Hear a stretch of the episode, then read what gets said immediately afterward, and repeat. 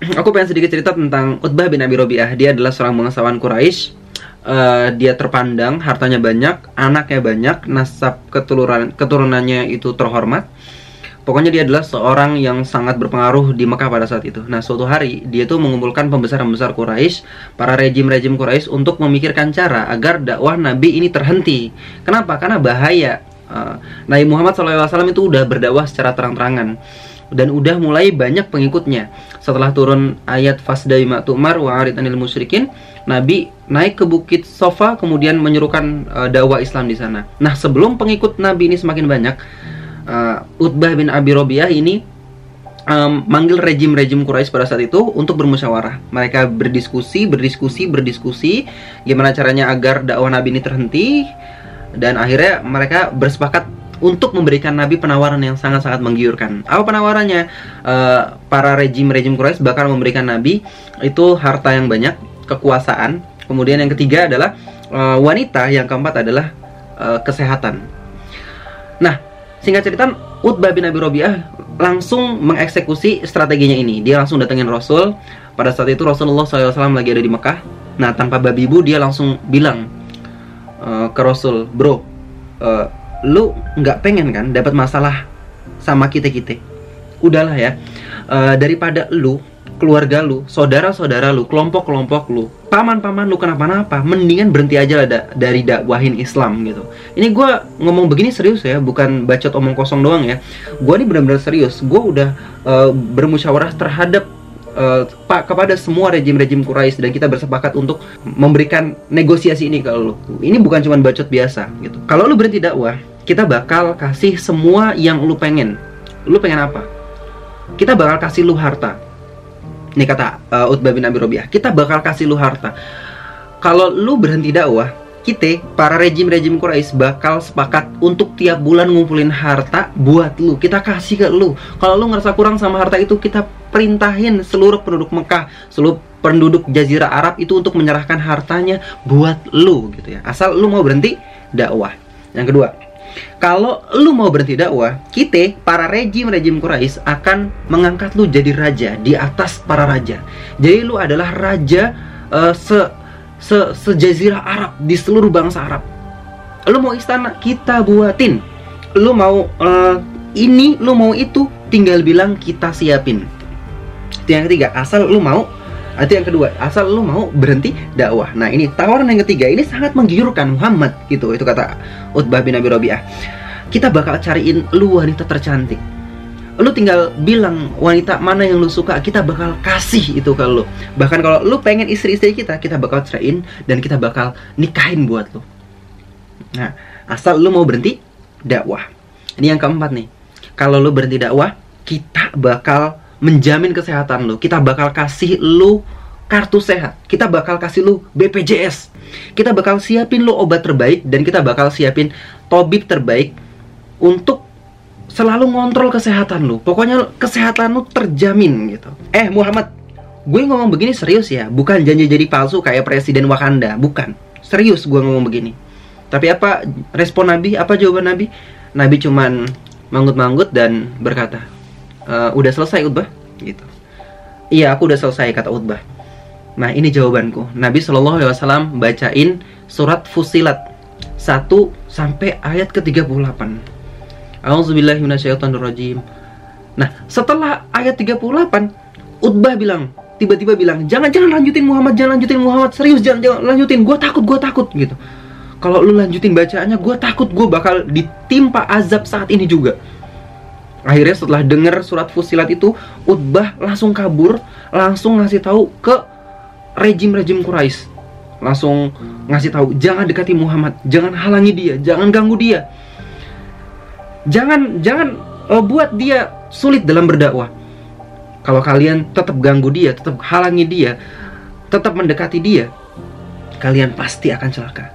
Gitu kata Utbah bin Abi Robiah setelah ngedenger surat Fusilat. Oke, okay, uh, eh, ceritanya kita skip dulu sampai sini. Kita ambil pelajarannya dulu. Dari sini kita bisa ambil pelajaran teman-teman. Jadi terkadang bukan pengetahuan, bukan skill, bukan retorika yang dibutuhkan dalam dakwah. Serius. Tapi seberapa kuat karakter kita, seberapa kuat iman kita dalam menghadapi godaan-godaan dunia. ketika kita sudah dihadapkan face to face dengan tawaran materi, tawaran duniawi, harta, rumah, uh, tanah, jabatan, kendaraan, itu kadang-kadang menadak semua ilmu yang kita miliki itu hilang gitu.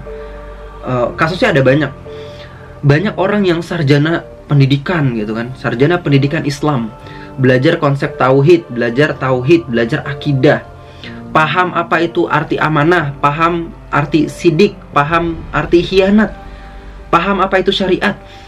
Tapi karena dapat uang, dapat jabatan gitu ya, goyah juga imannya. Uh, ngomong-ngomong aku jadi keingetan nih uh, itu loh sama menteri yang uh, luar biasa uh, korupsi uh, bansos uh, dana covid di korupsi gitu ya. Berkoar-koar ke mana-kemana ke sana sini uh, anti korupsi anti korupsi nasihatin orang jangan korupsi.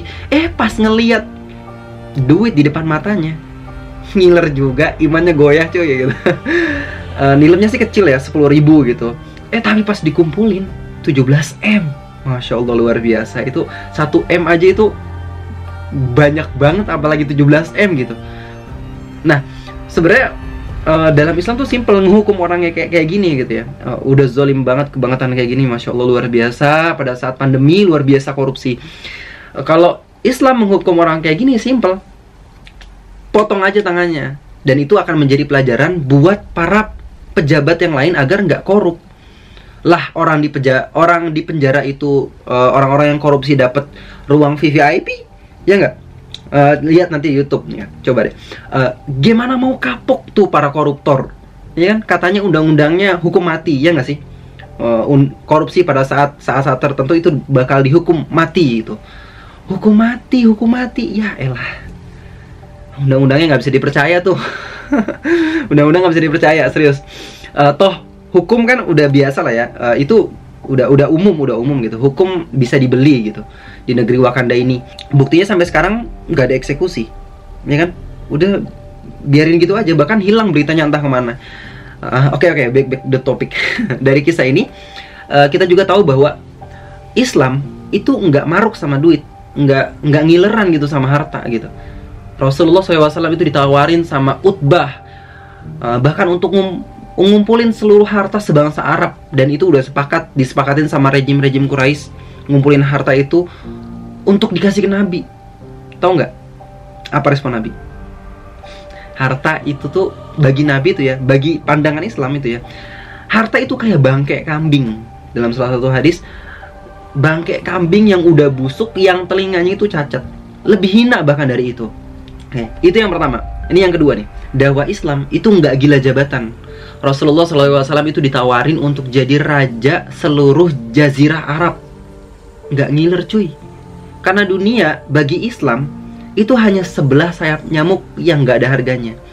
Kenapa kenapa sih sebelah sayap nyamuk gitu? Kenapa nggak batu gitu?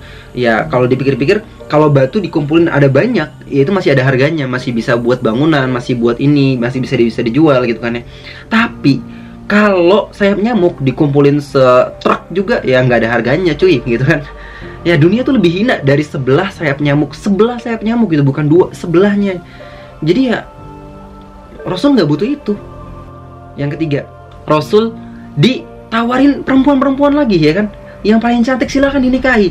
Ya Allah itu udah nggak level sama Rasul gitu ya yang keempat, Rasulullah SAW ditawarin BPJS. Eh bukan, di zaman dulu belum ada eh, BPJS ya. Jadi Rasulullah SAW ditawarin obat yang paling mujarab, tabib yang paling ahli, dokter yang paling jago pada saat itu untuk jamin kesehatannya Nabi. Ya elah ini lagi kan.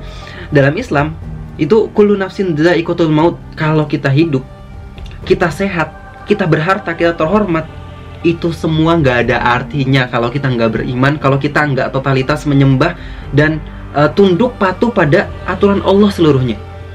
Karena semua orang pasti mati cuy. Kulo nafsun kulo nafsin zaikotil maut. Semua orang pasti mati. Dan yang dibawa mati apa? Bukan duit, bukan jabatan.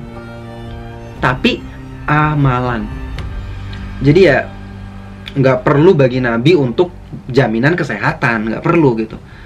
Nah, dakwah dakwah Islam itu nggak menginginkan apa pun dari kisah ini kita dapat pelajaran gitu nggak menginginkan apa pun nggak pengen harta nggak pengen uh, dunia nggak pengen wanita nggak pengen jabatan enggak Islam tuh nggak menginginkan itu nggak menginginkan itu Apa yang Islam inginkan? Yang Islam inginkan dakwah Islam itu menginginkan keadilan. Dan gak ada hukum yang lebih adil kecuali hukum Allah. Capek kita dibodohin sama hukum-hukum buatan manusia. Nah, ketika hukum Allah Subhanahu wa taala tegak, maka di sanalah akan terwujud Islam rahmatan lil alamin. Karena Islam tuh rahmat untuk seluruh alam, bukan hanya untuk umat Islam aja, bukan hanya untuk Kristen aja, Hindu, Buddha. Bahkan Islam itu rahmat untuk seluruh umat beragama. Islam itu rahmat bukan hanya untuk uh, umat beragama, tapi untuk seluruh manusia.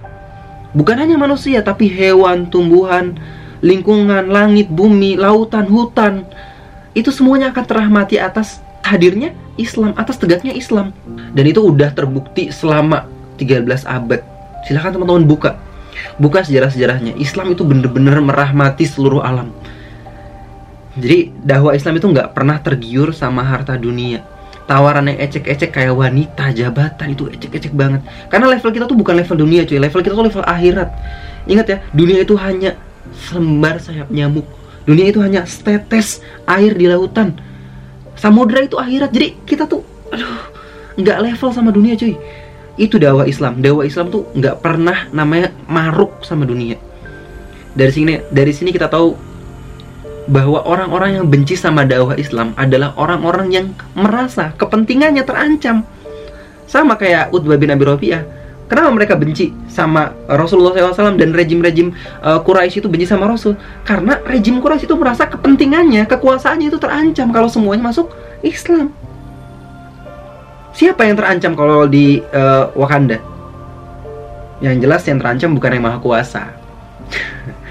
Tapi sekarang siapa yang berkuasa?